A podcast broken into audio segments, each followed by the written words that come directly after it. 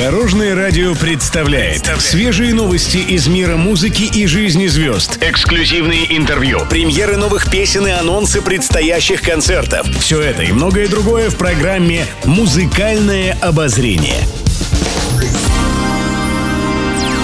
Добрый день! Студии Алена Арсентьева, и это программа «Музыкальное обозрение» на Дорожном радио.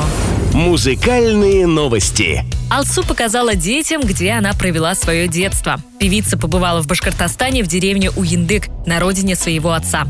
Социальных сетях исполнительница хита «Зимний сон» опубликовала фотографии из поездки. Впервые за много лет мы приехали сюда с Софиной, Микелой и Рафаэльчиком. Дети были в восторге, мы словно зарядились энергией счастья, рассказала Алсу. Артистка показала дом, где прошло ее детство. Она отметила, что теперь он выглядит совсем иначе, поскольку на его месте открылся семейный музей.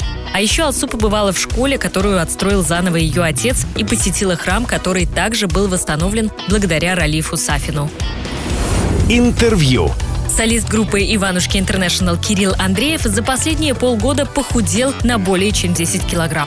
В беседе с журналистами артист рассказал, как ему удалось добиться таких результатов. Похудеть певцу помогли врачи. По рекомендации специалистов Кирилл Андреев сдал кровь. Выяснилось, что артисту нельзя есть молочные продукты. Также он отказался от хлеба. Кроме этого, он начал заниматься плаванием и ходить в баню. Это тоже помогло Андрееву постранить. Оказалось, похудеть Кириллу пришлось не только ради здоровья, но и для съемок фильма «Тур с Иванушками». В конце августа в Сочи пройдут первые съемки. Кирилл Андреев, Андрей Григорьев Аполлонов и Кирилл Туриченко сыграют сами себя.